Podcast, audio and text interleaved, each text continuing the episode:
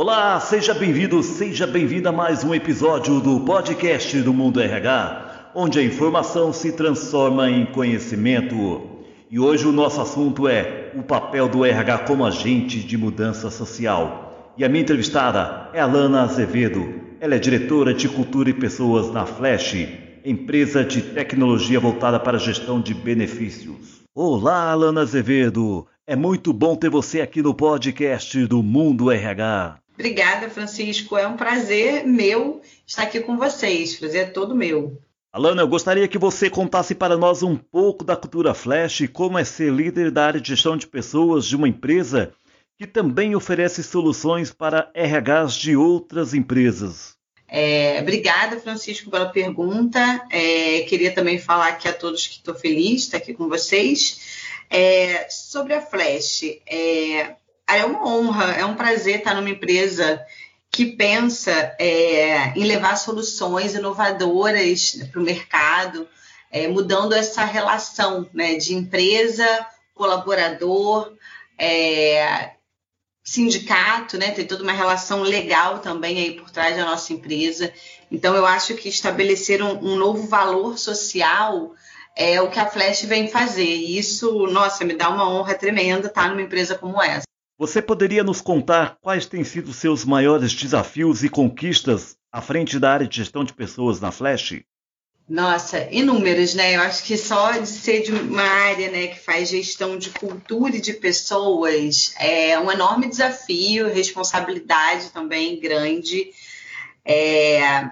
Os desafios são para todos os lados, né? Principalmente eu percebo que é pensar nessa relação de trabalho no mundo atual. É um mundo bem diferente, né? As relações elas são cada vez mais fluidas, mudam com uma velocidade absurda. É, e o nosso papel aqui é estar tá tentando entender, né? Quase que fazendo uma leitura desse cenário né? É, de cultura mundial, tentar entender como que as gerações estão se adaptando a essa cultura e como elas chegam no mercado de trabalho né, para a gente aqui que trabalha com a gestão de pessoas. Então, é um desafio a gente ficar o tempo todo pensando, é, não tem certo, não tem errado nessa relação, é como essas novas gerações estão entendendo o mundo e como o mundo do trabalho é, pode se tornar desafiador para elas, né, para elas se motivarem a trabalhar com a gente, ou nas empresas, melhor falando, e está entregando para elas produtos de RH, é, produtos empresariais que façam sentido para o desenvolvimento de carreira desses jovens, ou não só jovens, né, das pessoas que estão aqui nesse mundo. Perfeito. E você poderia nos explicar o que é ser uma empresa agente de mudança social? Legal, Francisco. É, na verdade, vai em linha com o que eu vinha falando antes, né? É, as empresas, elas não são é, um agente externo à sociedade, né? Elas são um agente que faz parte da sociedade, está inserida numa sociedade. E essa sociedade tem, tem suas dores, tem é, as suas questões históricas, é, ela desenvolve os cidadãos que estão ali dentro, a gente recebe eles nas empresas. Então, na minha visão, é, as empresas e o RH é, têm essa função de estar tá entendendo que sociedade é essa, o que, que a gente pode levar para essa sociedade, já que é nela que a gente absorve a nossa força de trabalho e também é nela, nessa sociedade, que a gente entrega o nosso produto para venda. Porque quem consome os produtos que as empresas produzem é essa sociedade. Então, como que a gente consegue dialogar de forma aberta com essa sociedade, né? É, e ser agente de mudança é, significa ser um agente ativo nessa transformação social. Então, assim, quando eu penso na forma que o trabalhador chega hoje para a empresa, nos seus desejos, em como ele chega preparado ou não para dentro das empresas, é, e eu desenvolvo toda uma cadeia de atração e desenvolvimento desse profissional, é, de acolhimento, de entender essas dores que ele carrega. É, eu não posso deixar de dizer que eu, como empresa, estou transformando a sociedade onde eu vivo. Alana, e como essas mudanças geradas pelas empresas podem impactar o futuro socioeconômico do Brasil? É, eu acho que isso anda muito, muito lado a lado, né, Francisco? É, é a impressão que eu tenho, né? É, você tem uma sociedade brasileira pautada em, em, abismos sociais, vou nem falar diferenças sociais, né? É, você tem pessoas com acessos a tecnologias de ponta, pessoas que conhecem várias línguas, e ao mesmo tempo nessa mesma sociedade, né? A gente viu agora na pandemia pessoas que não existiam, né, para a sociedade, que o Brasil não conhecia. É, quantos quando o Brasil precisou fazer chegar o auxílio emergencial para essas famílias, para esses cidadãos, percebeu-se que muitos eram invisíveis para a nossa sociedade.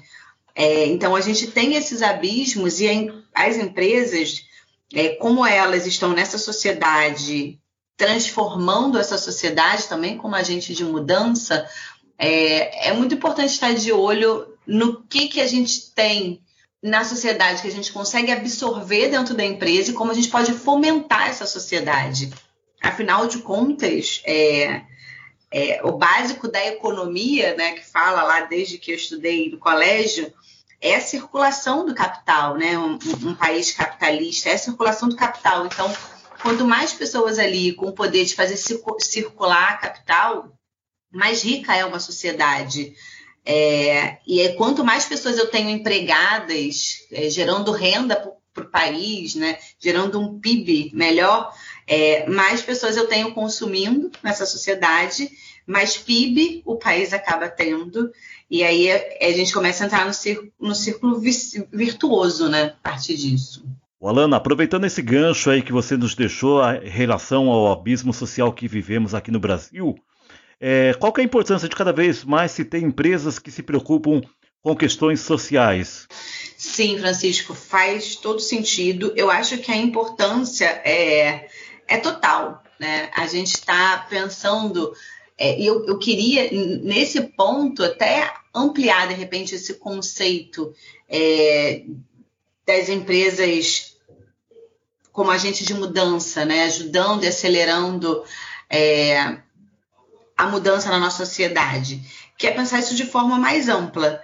Né? É, as diferenças, tem algumas diferenças que são óbvias. Né? O Brasil é um país que tem um histórico é, triste de escravidão, né? isso gerou diferenças sociais é, enormes no nosso país é um país extremamente é, machista, né, em que afastou as mulheres do mercado de trabalho por muitos anos. Então, eu acho que essa é a parte óbvia que as empresas começam a enxergar de trabalhar internamente essas diferenças né, sociais da nossa sociedade. É, mas tem muito mais por trás disso, né? A gente tem jovens aí, né? A gente começa a ver alguns estudos é, outro dia eu estava lendo sobre isso, dos jovens que eles chamam de nem-nem, né? Nem trabalham, nem estudam, né? Por que, que será que tem jovens de, de diversas classes sociais que não se interessam nem pelo estudo e nem pela, por trabalho, nem pelo mundo do trabalho? O que será que acontece com esses jovens, ou com essa sociedade, ou com essa pedagogia, com essa com esse mundo do trabalho que afastou esses jovens, né? Uma força de trabalho tão importante né? Tem aí a pirâmide previdenciária, né, que todos os países se preocupam. O Brasil ainda é um país muito jovem, é, que, que, que afasta esses jovens, né? que interesses que a pedagogia, a escola ou o mundo do trabalho não conseguem alcançar para gerar interesse nesse cidadão que uma idade ainda extremamente produtiva, que pode estar gerando resultado para a sociedade, para a empresa, para o país, e ele não se interessa por nada. Então, assim, acho que tem uma, uma discussão, Francisco, é, tem a óbvia, que eu acho ótimo que as empresas já estão olhando, que as situações raciais, de, diferenças de gênero nas empresas, e isso move uma discussão social. E tem essa outra diferença também, que é, é o que eu falei no começo, né, acho que foi até a minha primeira fala aqui, que é como que a empresa precisa estar interpretando e nós, gestores das áreas de pessoas das empresas, né, lendo essa sociedade, é, como que as empresas movem essa sociedade, entendendo o que está acontecendo, né? É menos julgamento e mais entender. É, acho que a gente, de alguma forma, está falhando, por exemplo, com esses jovens que eu estava lendo outro dia, do Nem Nem. Né? O que, que acontece que a gente não está levando motivação para essa força de trabalho. Alana, e como uma empresa de pequeno ou médio porte pode agir para se tornar um agente de mudança social? Eu acho que é sempre estar à frente do que é essa interpretação que eu estava falando, né? Da leitura social. Se uma empresa existe é, pela sociedade, né? Se ela, ela precisa da sociedade dentro dela para produzir e ela entrega algo para a sociedade, é, as mudanças que elas geram, elas vão se reverter não só para o desenvolvimento da própria empresa, mas do país também. É, é, é ampliar esse olhar, tá fazendo a leitura do, do que, que a gente precisa entregar para essa sociedade. É, a gente precisa entregar algumas coisas, né? É, o óbvio que a gente precisa entregar o nosso produto bem feito para o nosso consumidor. É, mas tem mais, né? A empresa não entrega só isso. A empresa trabalha com pessoas, com cidadãos, ela também é agente de formação de pessoas, é, ela também está entregando isso para a sociedade. Então, como que a gente pode entregar para a sociedade cidadãos mais preocupados com sustentabilidade, por exemplo, né? com a cadeia ambiental? É, quando as empresas inserem essa pauta é, dentro das discussões internas, é, nas avaliações que ela faz internamente, é, nas discussões do, do meu fornecedor, é, eu também estou gerando um cidadão consciente. Quando eu coloco na minha pauta a questão racial, que é uma empresa que está tá proposta a tentar é, mitigar essa, esse déficit que a gente deixou social é, através da, da escravidão com os negros, a gente está gerando um cidadão, cidadãos conscientes disso. Né? A gente está trazendo essa pauta para a conversa, a gente está discutindo, a gente está avaliando pessoas pensando sobre isso. É, então, a gente está entregando para a sociedade, sim, é uma nova visão de como olhar as nossas questões sociais. E neste cenário, como que a Flash tem buscado ser uma empresa agente de mudança social? Sobre essa questão, Francisco, a própria Flash é uma empresa que se propõe a discutir essa nova relação social. A gente entrega benefícios flexíveis para os colaboradores, né? O que isso significa? É, o benefício ele é algo oferecido pela empresa para os seus colaboradores é, dentro, normalmente, muitos deles regidos por regulações, né? sejam sindicais, sejam seletistas, né? da própria legislação seletista. Então, quando eu repenso a forma, de for que forma segura, a, atendendo a sindicatos, atendendo a legislação, atendendo aos trabalhadores e ao RH, essa cadeia de benefícios, é, eu, como empresa, já estou atuando nessa mudança, não deixo de ser uma agente de mudança social. Eu estou repensando uma cadeia aí, que de um lado tem o Estado, do outro o cidadão e do outro a empresa. Então, não deixo de estar pensando nisso, né? até como produto. Como entregar isso para essa sociedade, né? entendendo que agora essa sociedade, a pandemia acelerou isso ainda mais, é, ela passa por mudanças profundas nessa relação de trabalho. Qual é a necessidade do meu trabalhador de 2021? É a mesma do de 2018? Algumas coisas mudaram, tem como a gente negar isso. É, e a Flash não fecha os olhos para isso e traz um produto que procura atender essas múltiplas demandas, né? Agora, internamente, como empresa, a gente tem tido algumas pautas, né? Desde tentar entender é, trazendo pessoas de diversidade para o nosso quadro, é, como fazendo discussões internas né, sobre isso. Mas mais do que isso, a atenção também precisa estar é, não só em trazer, eu vejo as empresas preocupadas com isso, eu acho que isso é ótimo, mas como internamente eu lido com essas diferenças.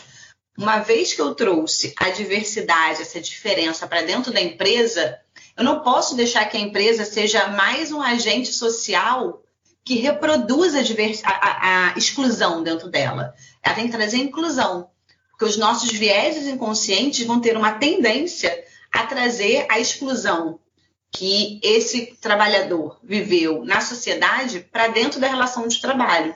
Então, a gente, como RH e como empresa, precisa estar muito atento a como que, beleza, eu estou aumentando essa cadeia de diversidade dentro da minha empresa, como que eu aqui dentro moldo os meus processos para eu não perder a visão dessa pessoa que já é excluída né, socialmente de alguma forma.